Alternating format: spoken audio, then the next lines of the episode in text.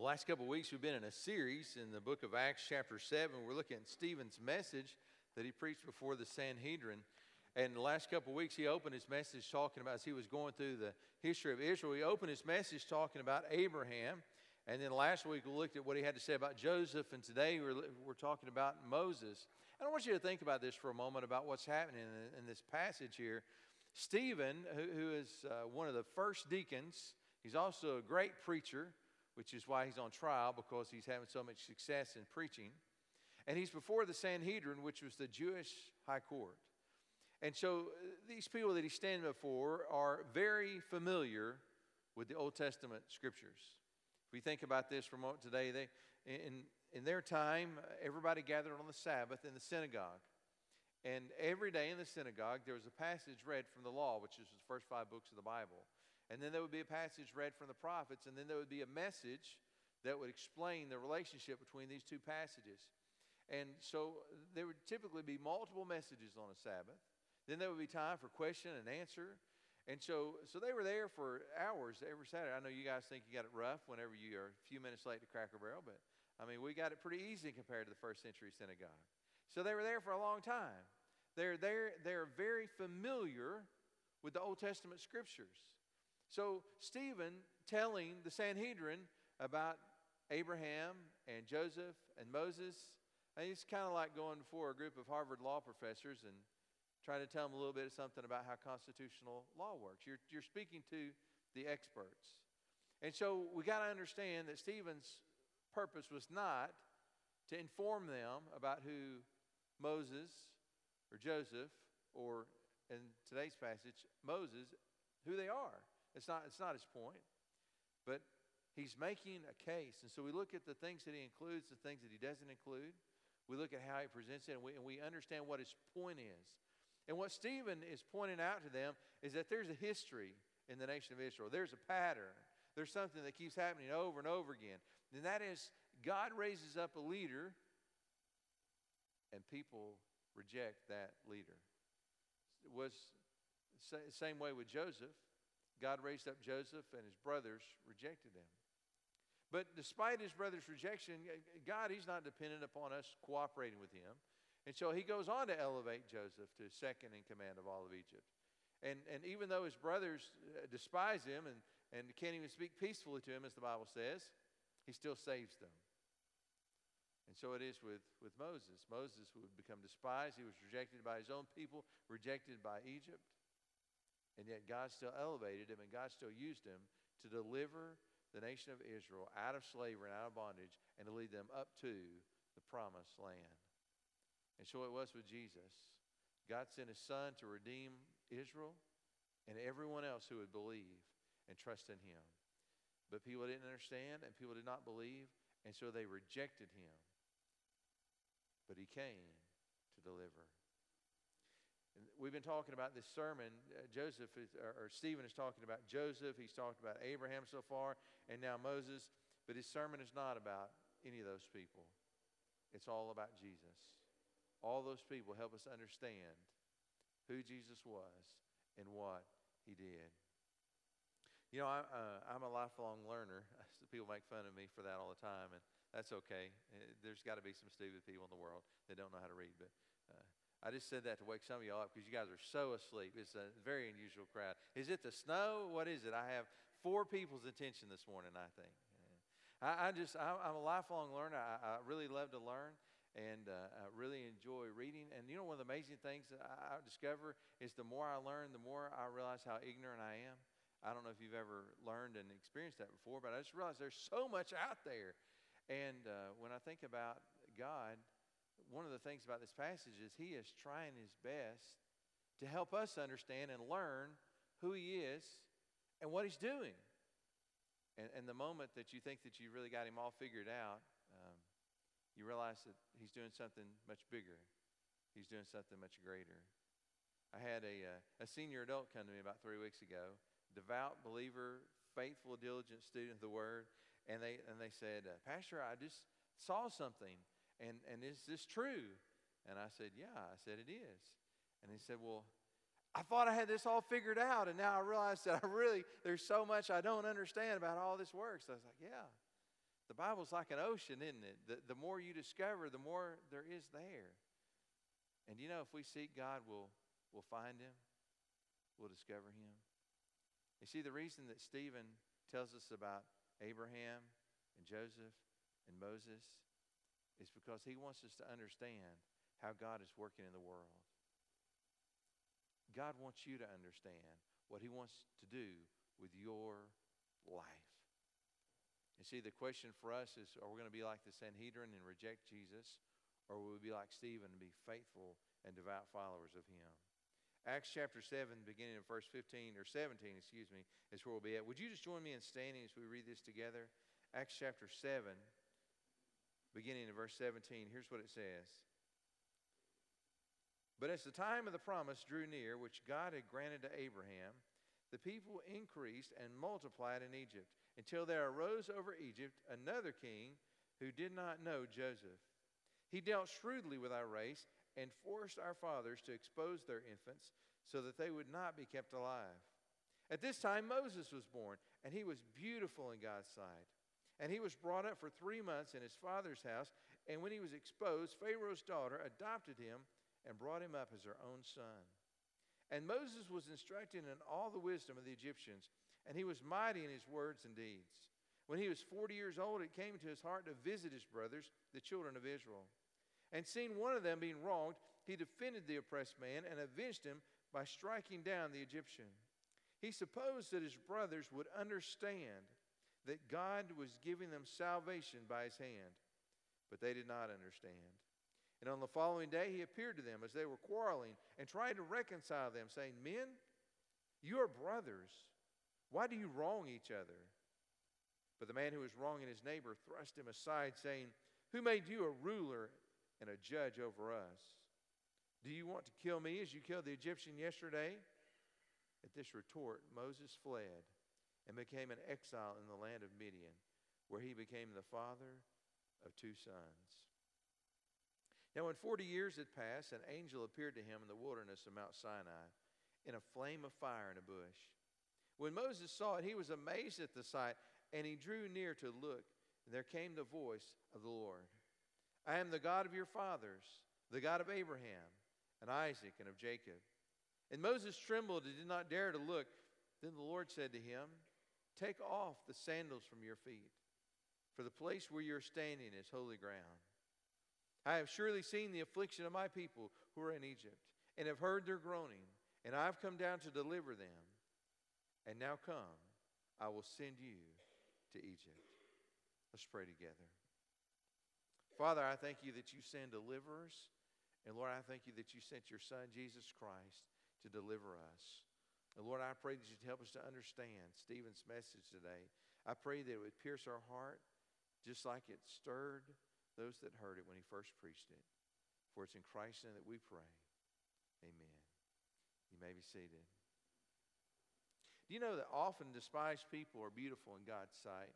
Uh, we see this pattern throughout Scripture. So it was with Moses. You think about who Moses was as he was born, he was born a slave. And one of the things that we see is it describes the circumstances of why God sent Moses is that people have always needed to be delivered.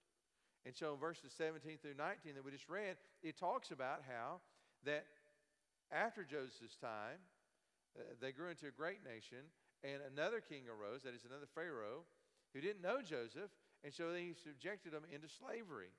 The Bible says in Exodus 12 40, it tells us a little bit about the time frame here. It says the time that the people of Israel lived in Egypt was 430 years. So we're reading along through Stephen's message, and we've talked about Joseph, and now he's talking about Moses, and we need to understand that between these two people, there's about 400 years of time frame. And so from Joseph's time, when it was his father and his 11 brothers, to Moses' day, they've grown into a great nation. And so during this time, as they've grown into a great nation, they become so prosperous that now uh, Pharaoh is afraid of them. He's worried that there might be a revolt. If, if he's attacked, they might join his enemies and, and uh, turn against him. And so the Israelites have become really just a, a thorn in his flesh and, and something that he believes that he needs to deal with. So the way that he deals with them is he subjects them to slavery. and he puts them under taskmasters.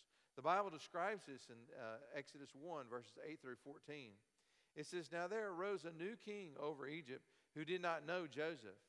And he said to his people, Behold, the people of Israel are too many and too mighty for us. Come, let us deal shrewdly with them, lest they multiply, and if war breaks out, they join our enemies and fight against us and escape from the land. Therefore, they set taskmasters over them to afflict them with heavy burdens. They built for Pharaoh store cities, Pithom and Ramses. But the more they were oppressed, the more they multiplied and the more they spread abroad. And the Egyptians were in dread of the people of Israel, so they ruthlessly made the people of Israel work as slaves. And they made their lives bitter with hard service in mortar and brick and in all kinds of work in the field. In all their work, they ruthlessly made them work as slaves. So, this is the life that Moses was born into. It's a life of poverty, it's a life of bondage, it's a life of oppression, it's a life with no future. And this is how the nation of Israel was living during Moses' day in Egypt. They were living in slavery. I think it's hard for a lot of us to really comprehend slavery. And we think about the situation that we live in today, in which we are so free and so prosperous, and we have so many opportunities in this country. I mean, uh, you can pursue whatever career you want to pursue. Uh, you can marry who you want to marry. You can move to whatever state you want to move to and just live there. We're, we're free to, to do whatever we want to do. And people around the world don't, don't all share this freedom. There's places in the world where there's tremendous oppression for government, and there's uh, tremendous oppression from from poverty and disease. And uh, there's just so many things that we take for granted that other people don't have. Uh, we, we were in Thailand last fall, and uh, a few weeks ago I was reading in the, the, I believe it was the Miss Universe pageant, the person from Thailand, her dress was selected and designed by the, uh, the prince's wife. Well, there's a, a, a YouTuber who apparently is a little local celebrity in Thailand, and this YouTuber made a comment that the dress was ugly. Well, do you know what the punishment for that is in Thailand? It's, it's life in prison. That's what the punishment is for that.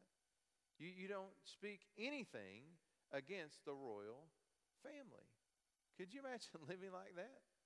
I mean, uh, if we said anything about Donald Trump, just anything negative, we'd, we'd go to prison. Uh, that's, that's the way many people live in the world today. And so we live here with so much freedom, it's hard for us to comprehend a time like this when people were in absolute slavery. And also, it makes us self reliant and arrogant, and we don't understand the need that we have. But you and I, we may not be financially oppressed, we may not be in bondage from the government, we may not be owned like property by another person but we're in slavery nonetheless. The Bible talks about the slavery of sin. And that's what Jesus came to set us free from.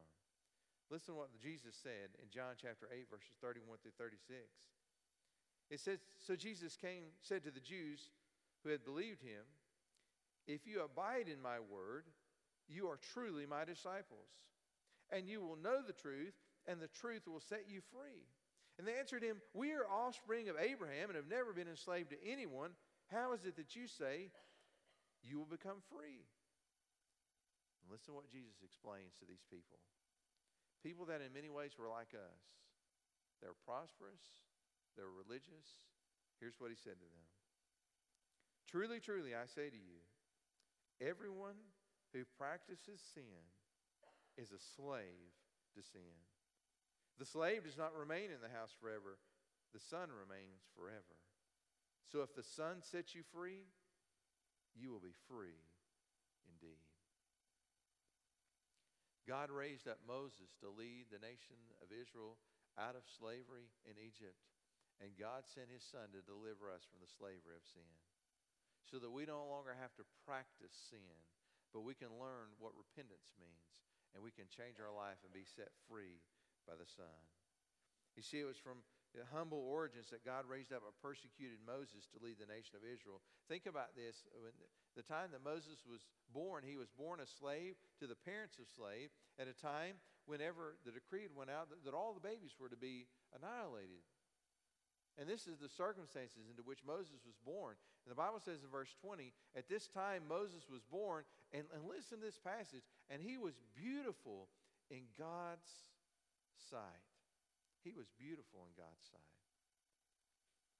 Many times, people that are rejected by the world, are beautiful to God. So it was with Moses.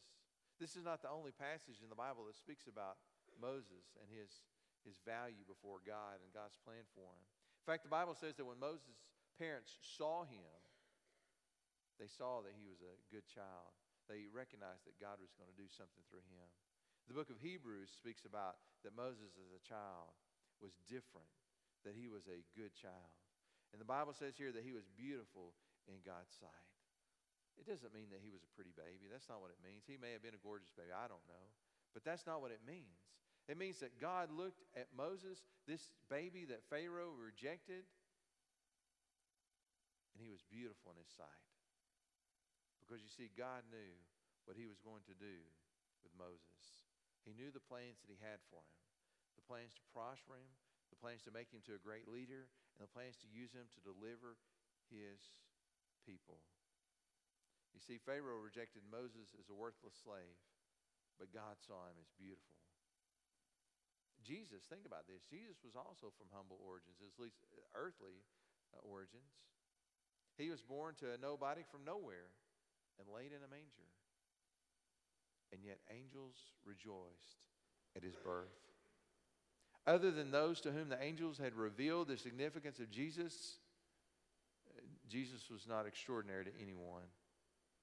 But God knew who he was, and God knew what he would do with him. Isaiah 53 3, the prophet Isaiah prophesied about the Messiah coming, and listen he described it. He was despised and rejected by men, a man of sorrows and acquainted with grief. And as one from whom men hide their faces. He was despised, and we esteemed him not. So it was with Moses, so it was with Jesus. But listen to what the Bible says about God's view of Jesus.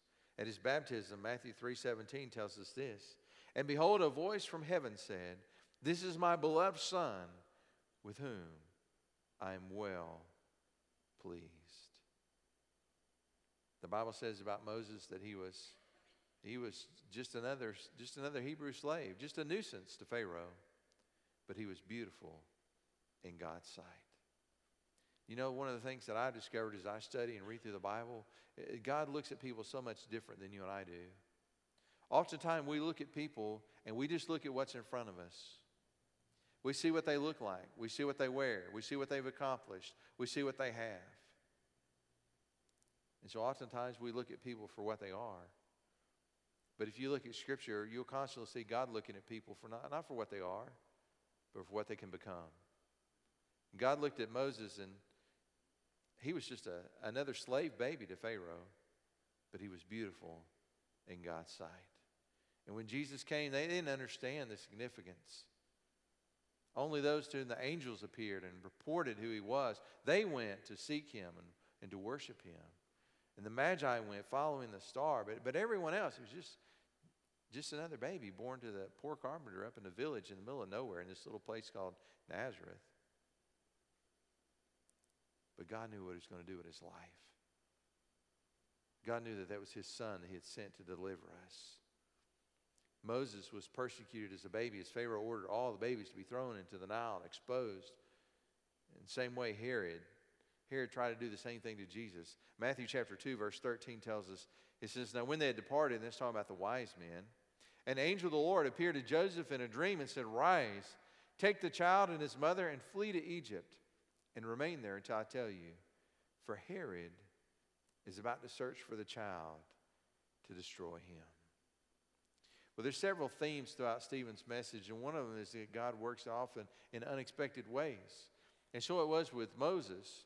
Moses, the Bible tells us in verse 22, it says, Then Moses was instructed in all the wisdom of the Egyptians, and he was mighty in his words and deeds. This passage here that Moses was instructed is because Pharaoh's daughter went out and she, she heard the crying and she saw the basket and, and she opened it up and she said, well, This must be one of the Hebrew babies. And she had compassion and she took Moses home and she raised him like her, like her own. And so, because of that, Moses was, was educated by the Egyptians. In that day, the Egyptians were world power. They were intelligent people, civilized. They discovered many things. They understood math, they understood science. And Moses was raised in all these things. You know, it's, it's, uh, it's amazing to me what it says here about Moses. It says, And he was mighty in his words and deeds. He was mighty in his words and deeds. You know why? Because he was highly educated and trained by the Egyptians how to speak. And the irony of that is when God appeared to him in the burning bush, he said, I want you to go to Pharaoh. What did he say? I'm not a good speaker. Why don't you send my brother Aaron? Well, he was a good speaker according to the Bible. In fact, it says he was mighty in his words and deeds because God, outside of the nation of Israel, had placed him under the care of Pharaoh. And Pharaoh didn't realize that he was educating the man that would one day rise up against him and lead the nation of Israel out. Moses was, was used by God and he was used in an extraordinary way. Well, one of the things that we also see is that people often do not understand how God is working to save them. That was the case with Moses. Moses was misunderstood. It says in verse 25, he supposed that his brothers would understand that God was giving them salvation by his hand, but they did not understand. Moses supposed they would understand, but they did not understand. Jesus was misunderstood also. In John 8 43, he was speaking to the religious leaders and he said, Why do you not understand what I say? It is because you cannot bear to hear my word. Jesus told them, It's not that you're not able to understand, you don't want to understand. It's not that you don't hear what I'm saying, you don't like what I'm saying.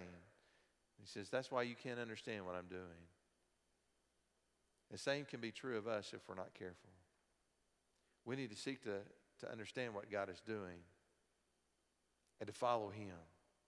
And not, not do our own thing and ask God to follow us, but to figure out what God is doing and to follow Him and understand how God is working. You see, because Moses was misunderstood, he was, he was rejected. Remember what happened is he came the next day and found some of his brothers fighting. Uh, Acts chapter 7, verse 26, listen to what it says. And on the following day, he appeared to them as they were quarreling and tried to reconcile them, saying, Men, you're brothers. Why do you wrong each other? But the man who was wronging his neighbor thrust him aside, saying, Who made you a ruler and a judge over us? Do you want to kill me as you killed the Egyptian yesterday? At this retort, Moses fled and became an exile in the land of Midian, where he became the father of two sons. You see, because they didn't understand him, they rejected him. The irony of the one man's statement, Who made you ruler and judge over us? The irony is that God made him ruler and judge over them. God raised up Moses to be their deliverer. And God raised up Jesus, his son, the Messiah. But he was rejected and condemned as well. Acts 13 27 tells us, For those who live in Jerusalem and their rulers, because they did not recognize him, nor understand the utterances of the prophets, which are read every Sabbath, fulfilled them by condemning him. You see, this is, this is how God works. God sends deliverers. Sometimes people believe and follow, and sometimes they reject God's work. But God sends deliverers because you and I need to be delivered. But it's always it's God who does the delivering. People may be his instruments, but it is God who delivers. So look at verses 30 through 32. What would happen with Moses as he's out in the wilderness? It says, Now, when 40 years had passed, an angel appeared to him in the wilderness of Mount Sinai in a flame of fire in a bush. When Moses saw it, he was amazed at the sight, and he drew near to look. And there came the voice of the Lord. The, Lord spoke to him. Do you hear what it said? The Lord spoke to him. And it says, I am the God of your fathers, the God of Abraham and of Isaac and of Jacob, and Moses trembled and did not dare to look. It was God that raised up Moses and sent him to deliver the nation of Israel. And it was God that sent his son to bring about our deliverance from sin. You see, it's because God loves us that he does this. It's out of compassion that he responds to our need. Listen to what God would say to Moses. Then the Lord said to him, Take off your sandals from your feet, for the place you are standing is holy ground. I have surely seen the affliction of my people who are in Egypt, and have heard their groaning, and have come down to deliver them. And now, come, I will send you to Egypt. God said he saw and he understood, and so he was responding. In the same way, God saw and He knew everything that you and I would ever do, and He knew the need that we would have to be forgiven. And so, therefore, He sent His Son to die for us. Romans 5 8 says, But God shows His love for us, and that while we were still sinners, Christ died for us. And our deliverance, 1 Thessalonians 1.10 speaks about this. It says, To wait for His Son from heaven, whom He raised from the dead Listen to this Jesus, who delivers us from the wrath to come. Well, Stephen had a lot to say about Moses, but his point is not about Moses, it's not about ancient Israel. All that's to help us understand what Jesus is doing. It's to help us understand that you and I need to be delivered. Every single one of us, we're in the same, same condition. We, we, we all have sinned against God. And God is loving, and gracious, and compassionate, but He is also just. And because God is a just God, He can't let sin just go unpunished. So He found a way for sin to be dealt with and us as sinners to be set free by sending His Son to die in our place. And that's why the Bible says Jesus who delivers us from the wrath to come. Because you see, if we reject God's deliverer, we will not be able to deliver ourselves. But God sent his son so that we might be saved. But it's up to us whether we'll believe him, whether we'll accept him, and whether we'll follow him. Let's pray together. Father, I thank you that you love us beyond our understanding. And Lord, I pray that you'd help us to know you, to understand what you want to do in our life, and to seek you faithfully. Father, I pray if there's any person here that's never come to the understanding of what it means to trust in Jesus and be saved, I pray that today, before this service ends, that they would call out to you in prayer and be saved. For it's in your Son's name that we pray. Amen. Before we close today, I want to give you the opportunity to respond to the Lord. Do you know God speaks to us in many different ways? God speaks to us through His Word. God speaks to us through the movement of the Holy Spirit and stirring inside of us. God speaks to us through other godly people and believers. God speaks to us in many ways. But he leaves, us, leaves it up to us whether we'll respond to him or not. And I want you to understand something today. When Jesus came, he came for you. That's why he came and he died, so that you could be forgiven. But you have to receive the gift that he offers. You have to decide that you're going to believe and trust in him. You have to ask for forgiveness. This morning, if you were to do that, your life for all eternity could be different. You see, God's done everything that's required to make this possible. And He offers it to you as a free gift. And He invites you to receive it. So if you've never done that, right now while we sing, why don't you just pray and talk to the Lord? You can be saved right there in your pew. There's nothing special about the front of the church. Or if you need somebody to pray with you or to answer questions, that's why I'm standing here at the end of the service. For those of us here today that are believers, and I know that most of us here today are believers, I look across this room and I know the testimony of, of most of the people here. God still speaks to us and God is still doing a work in our lives. And He has something He wants to do with us. And so God is speaking to you about some sin that you just have not repented of yet. Give that to Him. Ask Him to give you the power to overcome it.